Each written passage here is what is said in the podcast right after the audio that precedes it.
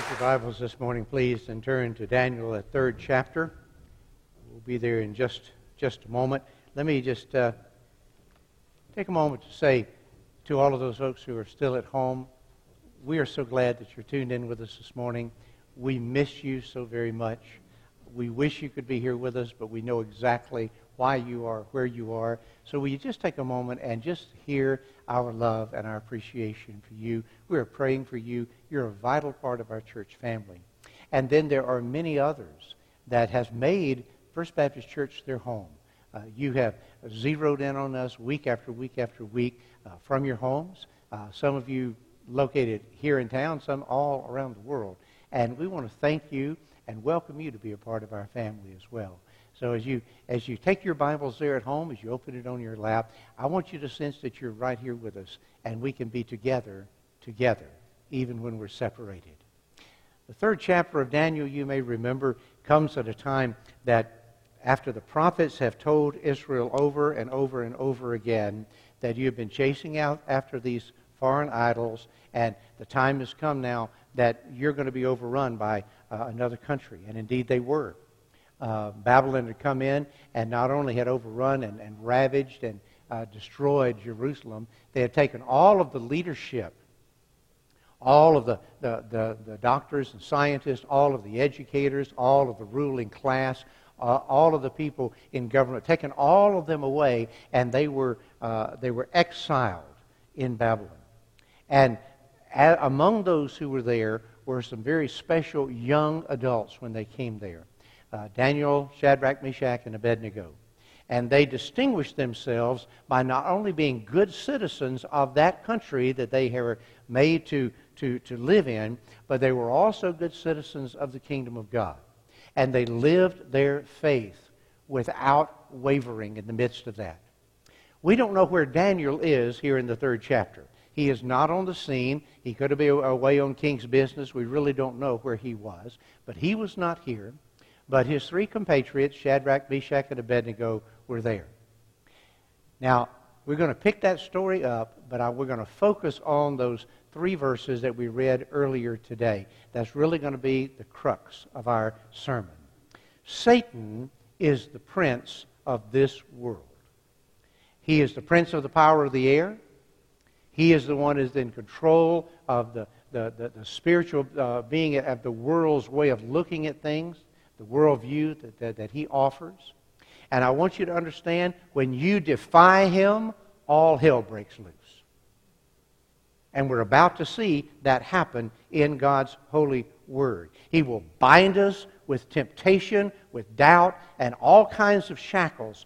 And the persecution increases the more you and I are determined to be obedient to the Lord God in the midst of the pressures that He exerts.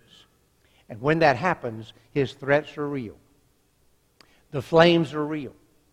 But here's what I want you to know the flames we're going to read about today that could have destroyed these three young, Hebrew, uh, two, three young Hebrew men are nothing compared to hell's fire, which the devil is going to find as his eternal resting place, and all of his minions that follow after him.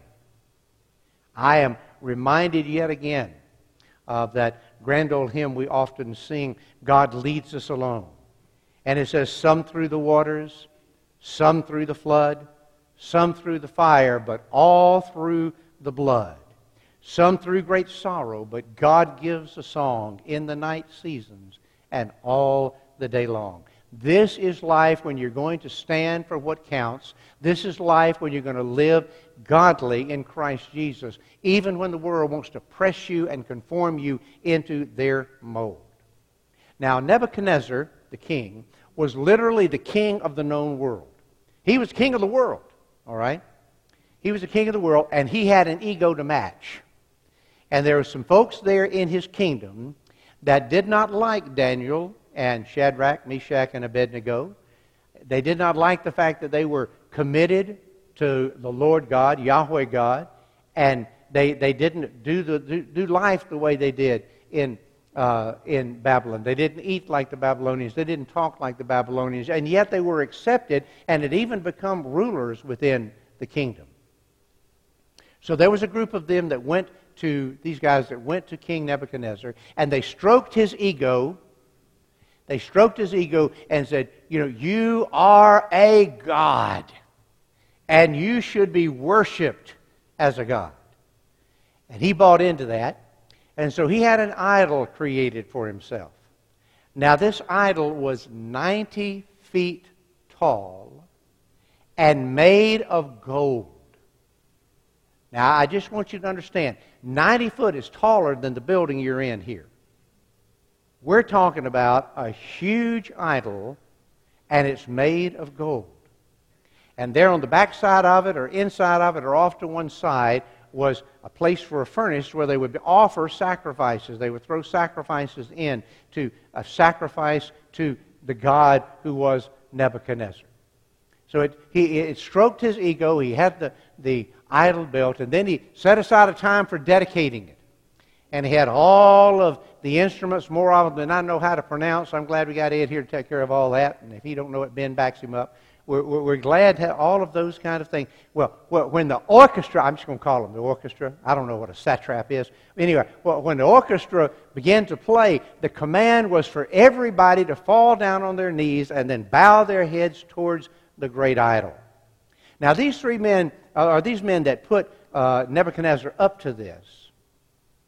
They were watching. They were watching to see what Shadrach, Meshach, and Abednego would do. Would they buckle under the pressure? Would they bend their knee to the idol of Nebuchadnezzar? And so when the orchestra struck it up and they began to play, their eyes were all on these three young men. And what they found was they remained standing. The only one out of the hundreds or thousands who were there, we don't know how many were there, but they were from all over the kingdom. Everybody did what they were supposed to, down on their knees, face to the ground, before the idol, except these three young men. And so right away, bam, these guys who planned this whole thing, they ran to Nebi. I call him Nebi because I get tired of saying Nebuchadnezzar. They ran to Nebi and they said, Oh, king, live forever, stroking that ego, stroking that ego. These three guys won't bow down.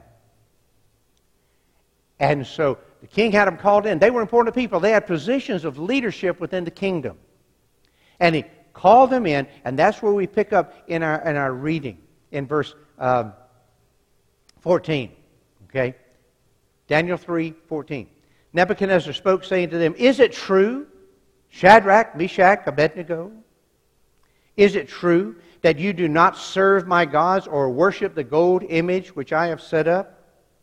Now, this is where he's going to give them a second chance. Now, if you're ready at the time to hear the sound of the orchestra, okay, to fall down and worship the image which I've set up, good. But if you do not worship, you shall be cast immediately into the midst of the burning furnace. And listen to this and who is the God who will deliver you out of my hands? Whew. Shadrach, Meshach, and Abednego answered and said to the king, O Nebuchadnezzar, we have no need to answer you on this matter. In other words, uh, what they were saying, we don't have to pray about this. We don't have to have a committee meeting. All right? Their mind had already been made up. If that is the case, our God you ask what God? Our God, whom we serve, is able to deliver us from the burning fiery furnace, and he will deliver us from your hand, O king. But if not, let it be known to you, O king, that we do not serve your gods, nor will we worship the gold image which you have set up.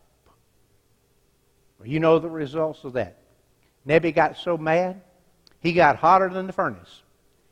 And he ordered the furnace to be stoked up even hotter, seven times hotter, to have these boys bound together. And they, they were bound by ropes, and, and they were cast into that furnace. And the flames were so hot that it literally burned those soldiers or whoever that cast them in and killed them. There, done. Nebi said, That'll teach you. You, you, don't, you don't follow my order. You don't bow under the pressure. You, you, you don't bend your convictions to make mine. This is what happens to you. You end up being consumed by my wrath. And then he, then he got down there and he got to looking inside a little bit. And he asked the sergeant at arms, How many boys did we throw in there? Wasn't there three? He said, But I, I see four men walking around in the flame.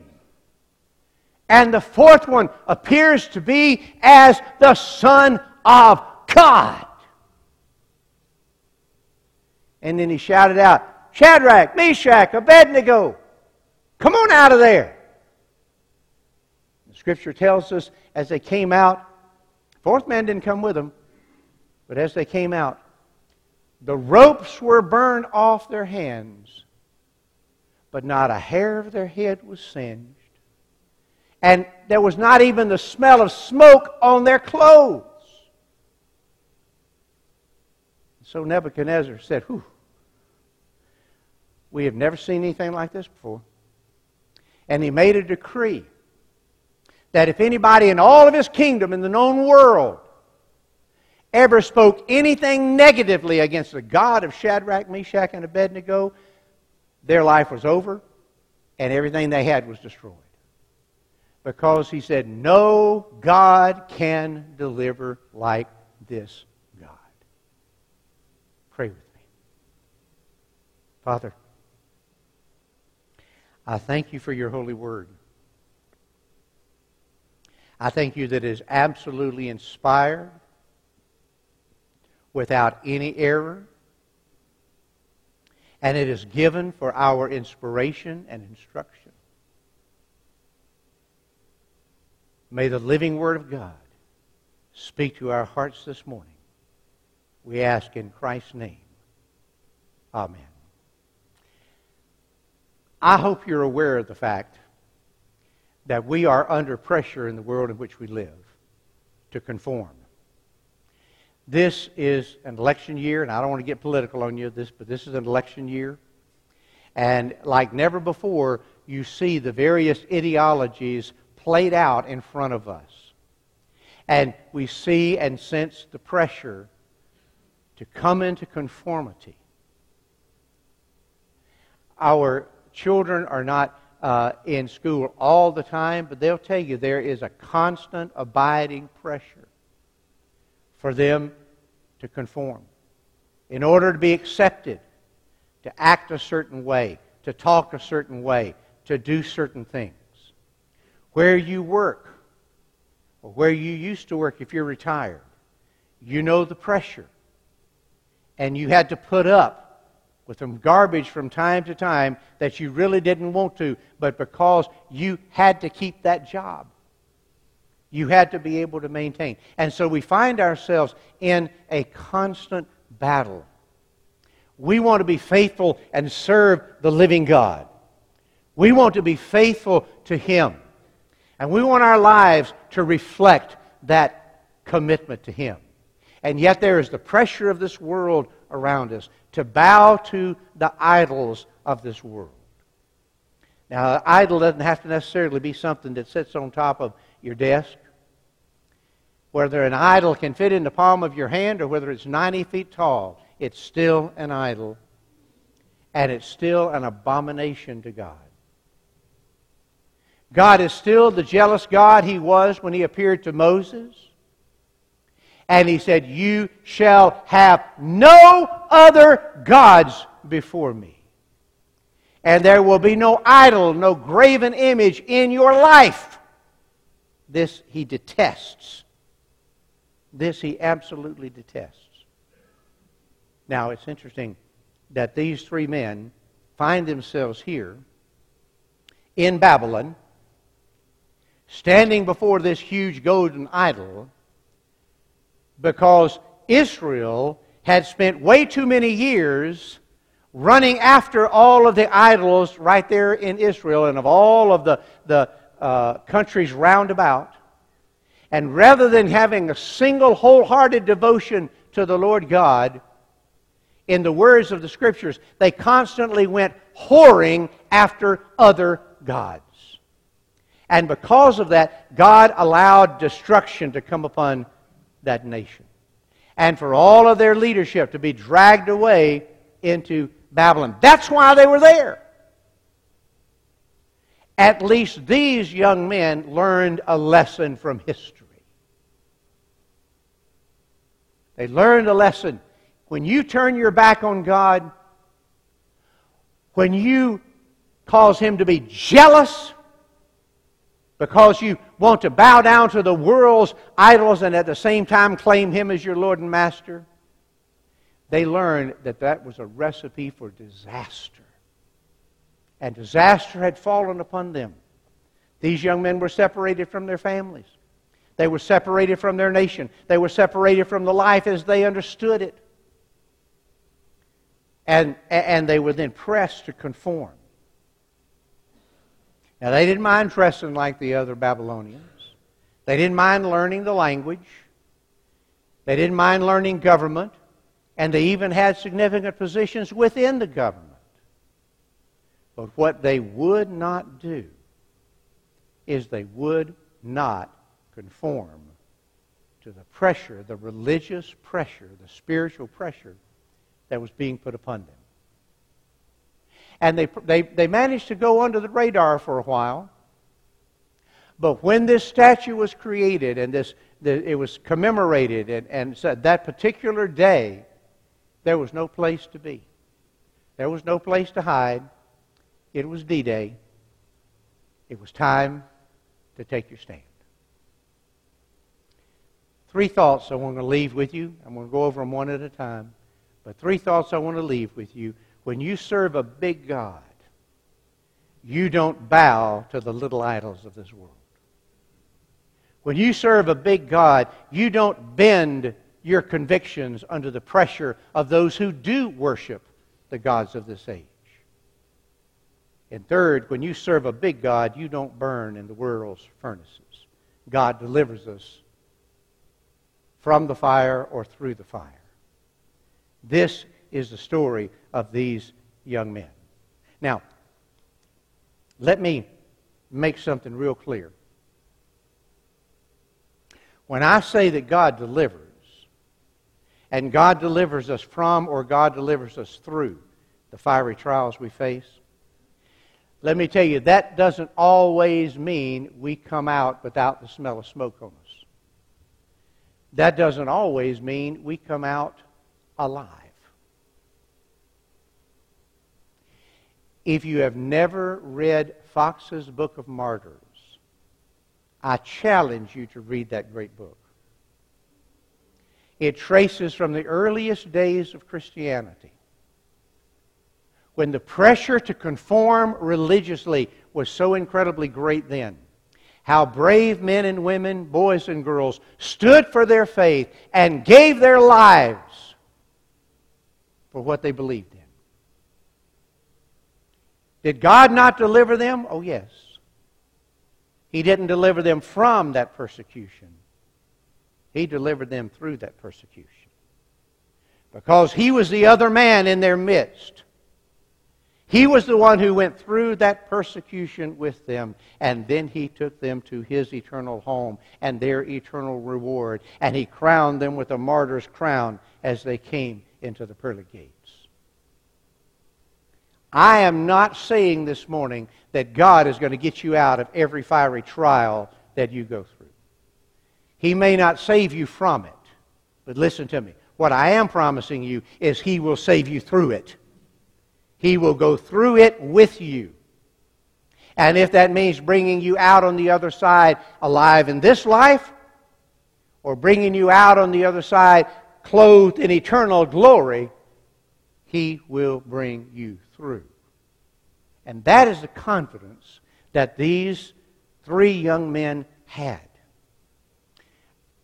An idol is anything or anyone who takes God's rightful place in your life. An idol is anything or anyone who takes God's rightful place in your life. It can be an idea, it can be a goal, it can be a desire of your heart, it can be acceptance, It can be popularity. It can be success. It can be money or possessions. It can be power. It can be self sufficiency. In our immediate climate, it has to do a lot with the political agendas that are being forced upon so many of us now.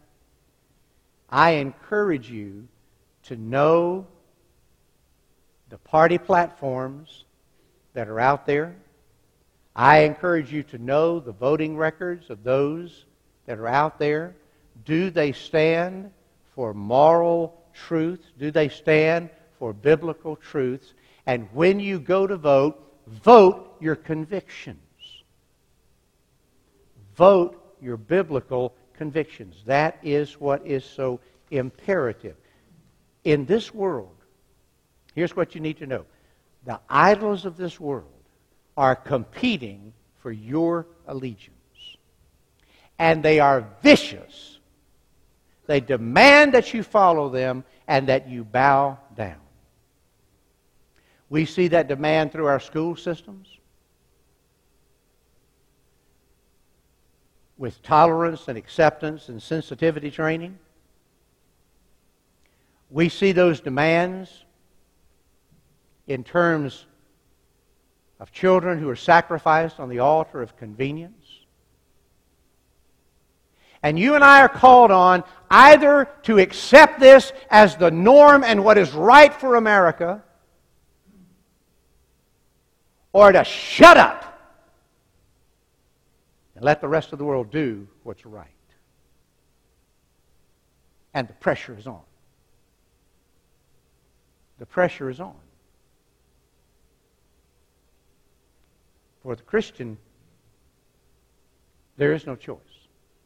In the earliest days of the church, what was required was something called Caesar worship. Again, Caesar saw himself as a god and, and worthy and demanded worship. So annually, when you would go to pay your taxes, you had to do that in person. You couldn't put it in the mail. When you went to pay your taxes, you would come before the, this tax collector and the Roman soldiers, the guards that were there, and you come identify yourself and pay your taxes. But while you were right there, there was a little flame burning and a little bowl of incense. And you were to take a little pinch of the incense, throw it into the flame, a little cloud of smoke went up, and then you were to say, Caesar is Lord. And then you were fine. Walk away. You were good till next year. But for the Christian, that went diametrically opposed to their heart. There is one Lord and only one Lord, and that is the Lord Jesus Christ. And so they would come and they would pay their taxes, to render unto Caesar what is Caesar's. But they would refuse to take the incense and throw it into the fire and say, Caesar is Lord. They refused. It started slowly at first, but then it got more and more and more demanding to where if that happened, you were carted off to jail, or there was in some places in the Roman Empire a place that you were executed on the spot. It was a time to stand up. But here's what these three young men knew. And here's what the early Christian martyrs knew. When you serve a big God, you don't bow to this world's idols. He gives you the power to stand against that pressure. Now, if you can't do that, I suggest your God is too small.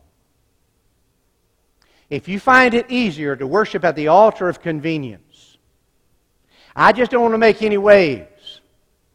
I, I, I need this job. Or I want to be accepted. Or I want to be popular. If, if you bow down to those idols, my friends, you serve small God. Because your God obviously can't give you the backbone to stand for what is right.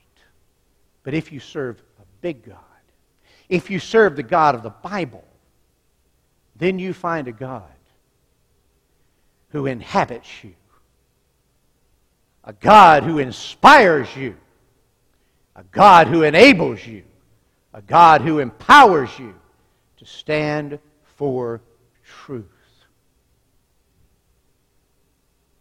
Thought two. When you serve a big God, you don't bend to the pressure of those who do worship the world's idols. Those who worship this world system and the God of this age are vehement that you must follow. They will get violent in their pressure for you to conform. And if they can't get you to conform, they will intimidate you into silence. Let me tell you one place that you can be absolutely silent and yet scream your faith, and that's when you step into a voting booth. That's between you and God at that point. And I say again, I don't want to, I want to get political on you. I don't want to endorse anybody. I'm not doing all of that. This is the American way, and it's the right way. But the Christian citizen doesn't bend to the pressures of this world. He or she votes their conscience when they vote. That's the essence. When you serve a big God, you will not bend to the pressure this world puts on you. Again, I'm not making a political statement. Please don't misunderstand me. But in watching the vice presidential debate the other night, I could not help but have a surge of affinity with our vice president when he said, I stand unapologetically for pro life.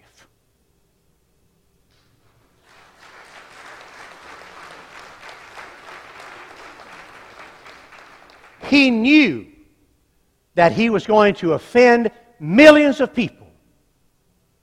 He knew he was going to lose some potential voters. But he would not bend on a moral decision.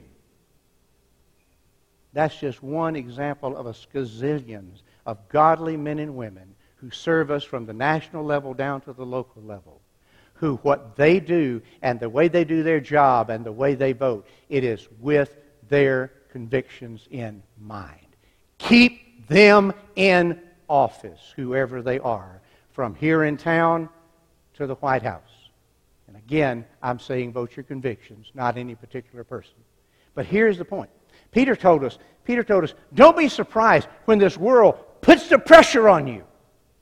He said, Beloved, do not think it strange concerning the fiery trial which is to try you, as though some strange thing had happened to you. Nothing strange about this.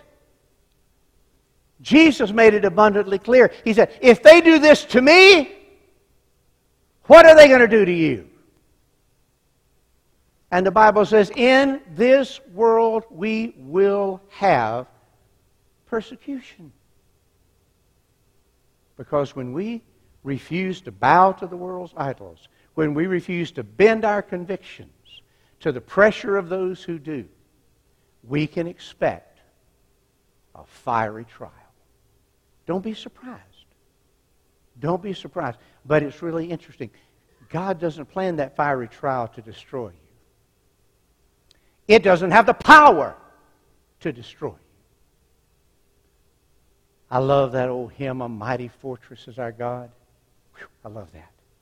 And there's, there's a line in it that says, And when through the fire thy pathway shall lie, my grace all sufficient will be thy supply.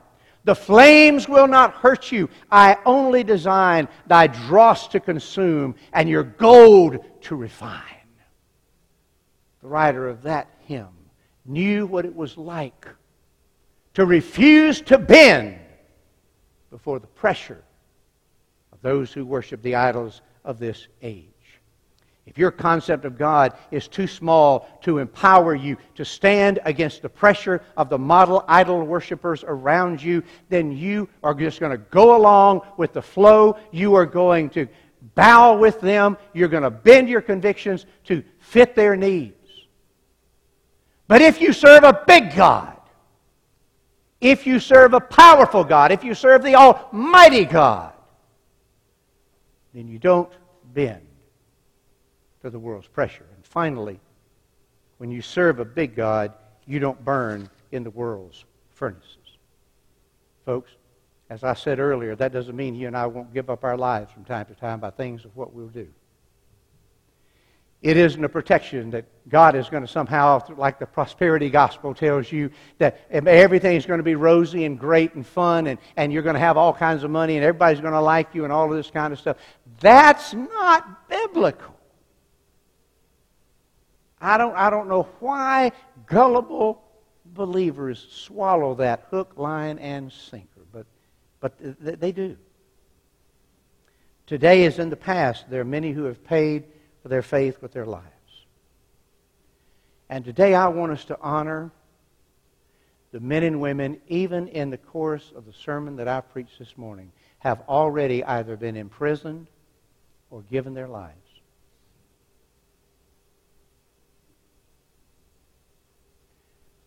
Bless God, we live in a nation now to where we don't put our life on the line by worshiping or sharing our faith. At least not yet. But make no bones about it. Around this globe that you and I call home, our brothers and sisters live in constant, daily fear. And they long for us to pray for them. Not that their lives would be saved, but they'd give their lives for a cause.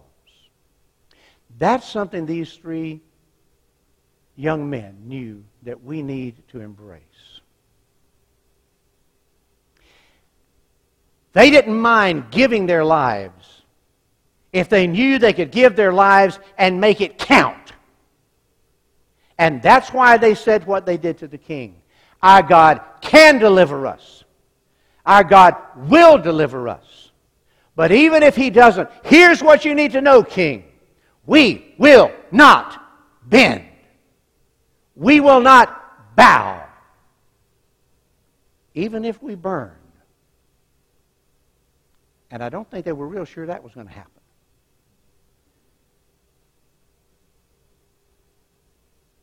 The furnaces of this world are real, and they heat up to punish anyone who will not conform.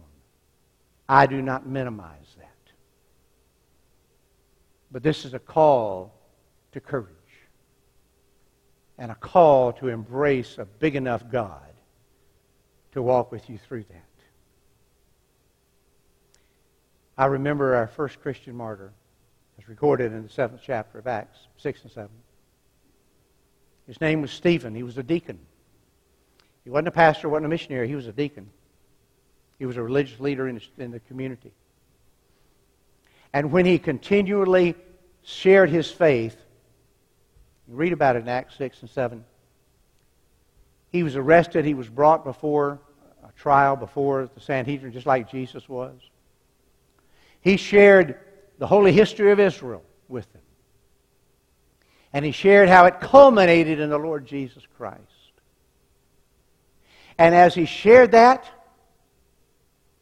and that Jesus had been uh, ascended and it was the right hand of God the Father, the world went nuts. They gnashed their teeth. They rushed upon him to take him out and stone him. He said an amazing thing. Looking into heaven, he said, I, I see the Son of God standing at the right hand of God the Father.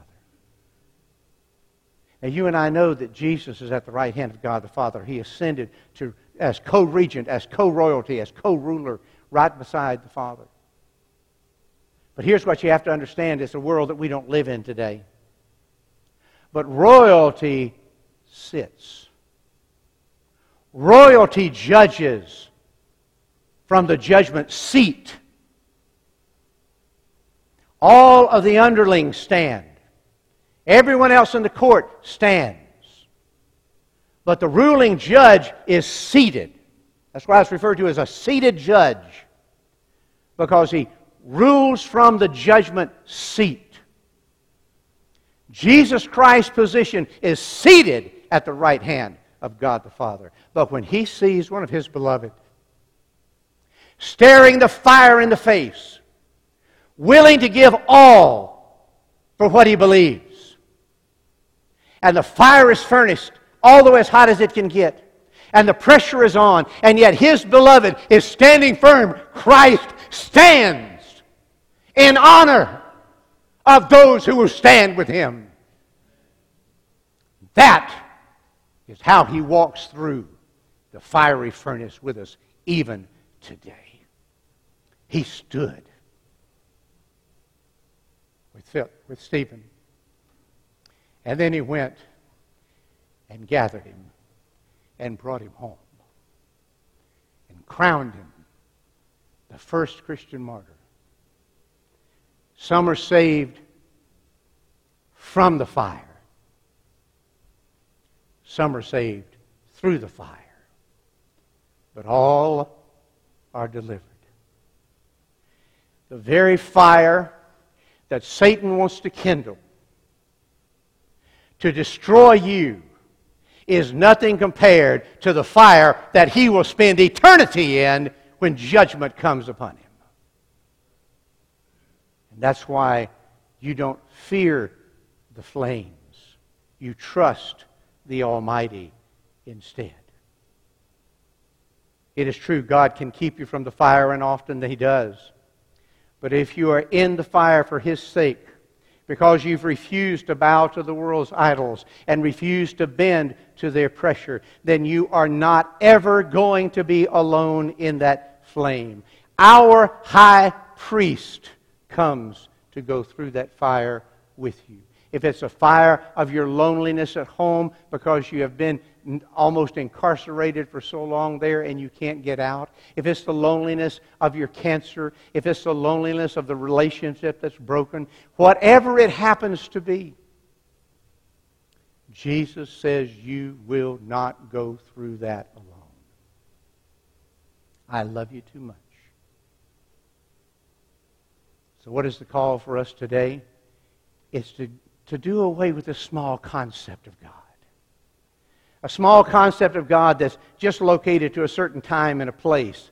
That is about the where and the how and not the who and the why. We learned in our first sermon.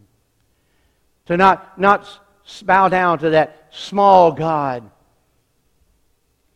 who will allow insult and injury to his holy name that small God that you serve that makes you afraid of the giants in your life. Rather, it's a call to get a glimpse of the Almighty God, who He is in all His glory and grandeur and power and grace. And understand when you serve that kind of God, you don't bow to the idols of this world. You don't bend to the pressure they put upon you. And you don't burn in their furnaces because God goes with you. Through it. If you don't know that God, one of two things is true. You've been worshiping too small a God. And I challenge you this morning to learn the Almighty God, to understand who it is that you genuinely serve. The other possibility is you've not come to know the Lord God at all. And that happens in the world we live in. Some of you here today, some of you watching at home. You've known an awful lot about God, but you've never come to know Him as your personal Lord and Savior. Let me tell you how that, happened. God the Father, God the Son, God the Spirit, three in one, from before time ever began, knew that when they created mankind, that man was going to follow his natural, willful bent to sin, and would cause a great chasm to happen between holy God and sinful man. And so it was decided before the foundation of the earth, before time even began, that God the Son would become a human being. He would be the creator that becomes a part of his creation. And God came in the form of a baby, Jesus. He lived an absolutely sinless, perfect life. And in the fullness of time, when time was absolutely right, he gave his life on a cross, taking all of my sins, all of your sins, all of your sins upon himself. He died in my place and yours. And three days later, he rose from the grave to give us his eternal life. How do I receive that, Pastor? It's not that hard. You simply say to God, God, I realize I'm a sinner. I'm lost and in need of a Savior. I cannot save myself. But I dare to believe that Jesus lived, died, and rose again so that I could have eternal life. Come into my heart. I want to surrender my life to you. I dare to believe you're a big enough God to save my soul. Come into my heart. Cleanse me. Forgive me. And be the boss, the king, the ruler of my life. I invite you to pray that prayer with me now. You bow your heads? Father God, right here in this building, those watching from home, it's time we do business with you. And so right now we pray in Jesus' name. God, I confess I'm a sinner in need of a Savior. With all that is within me, I want to turn away from doing life my way, and I want to do life your way. I dare to believe that when you died, it was to take my sins on yourself. And when you rose again, it was so that I could have your life flowing through me. Lord Jesus, will you come into my heart? Will you cleanse me and forgive me? May you be the boss, the king, the ruler of my life. I give my life to you. I surrender my life to you. Father, I know on the authority of your word that you've never refused a prayer like that and you never will.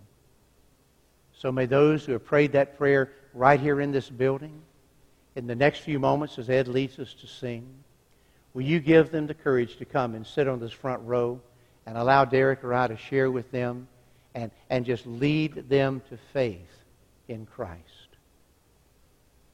May others want to join our fellowship same way. Some may want to come to the altar and just pray and say, Lord, I need you to increase my faith, increase my boldness, increase my determination I want to stand strong like those three Hebrew men. Father, this is your time to do work with us, and our time to, to obediently respond to you. Let it be so.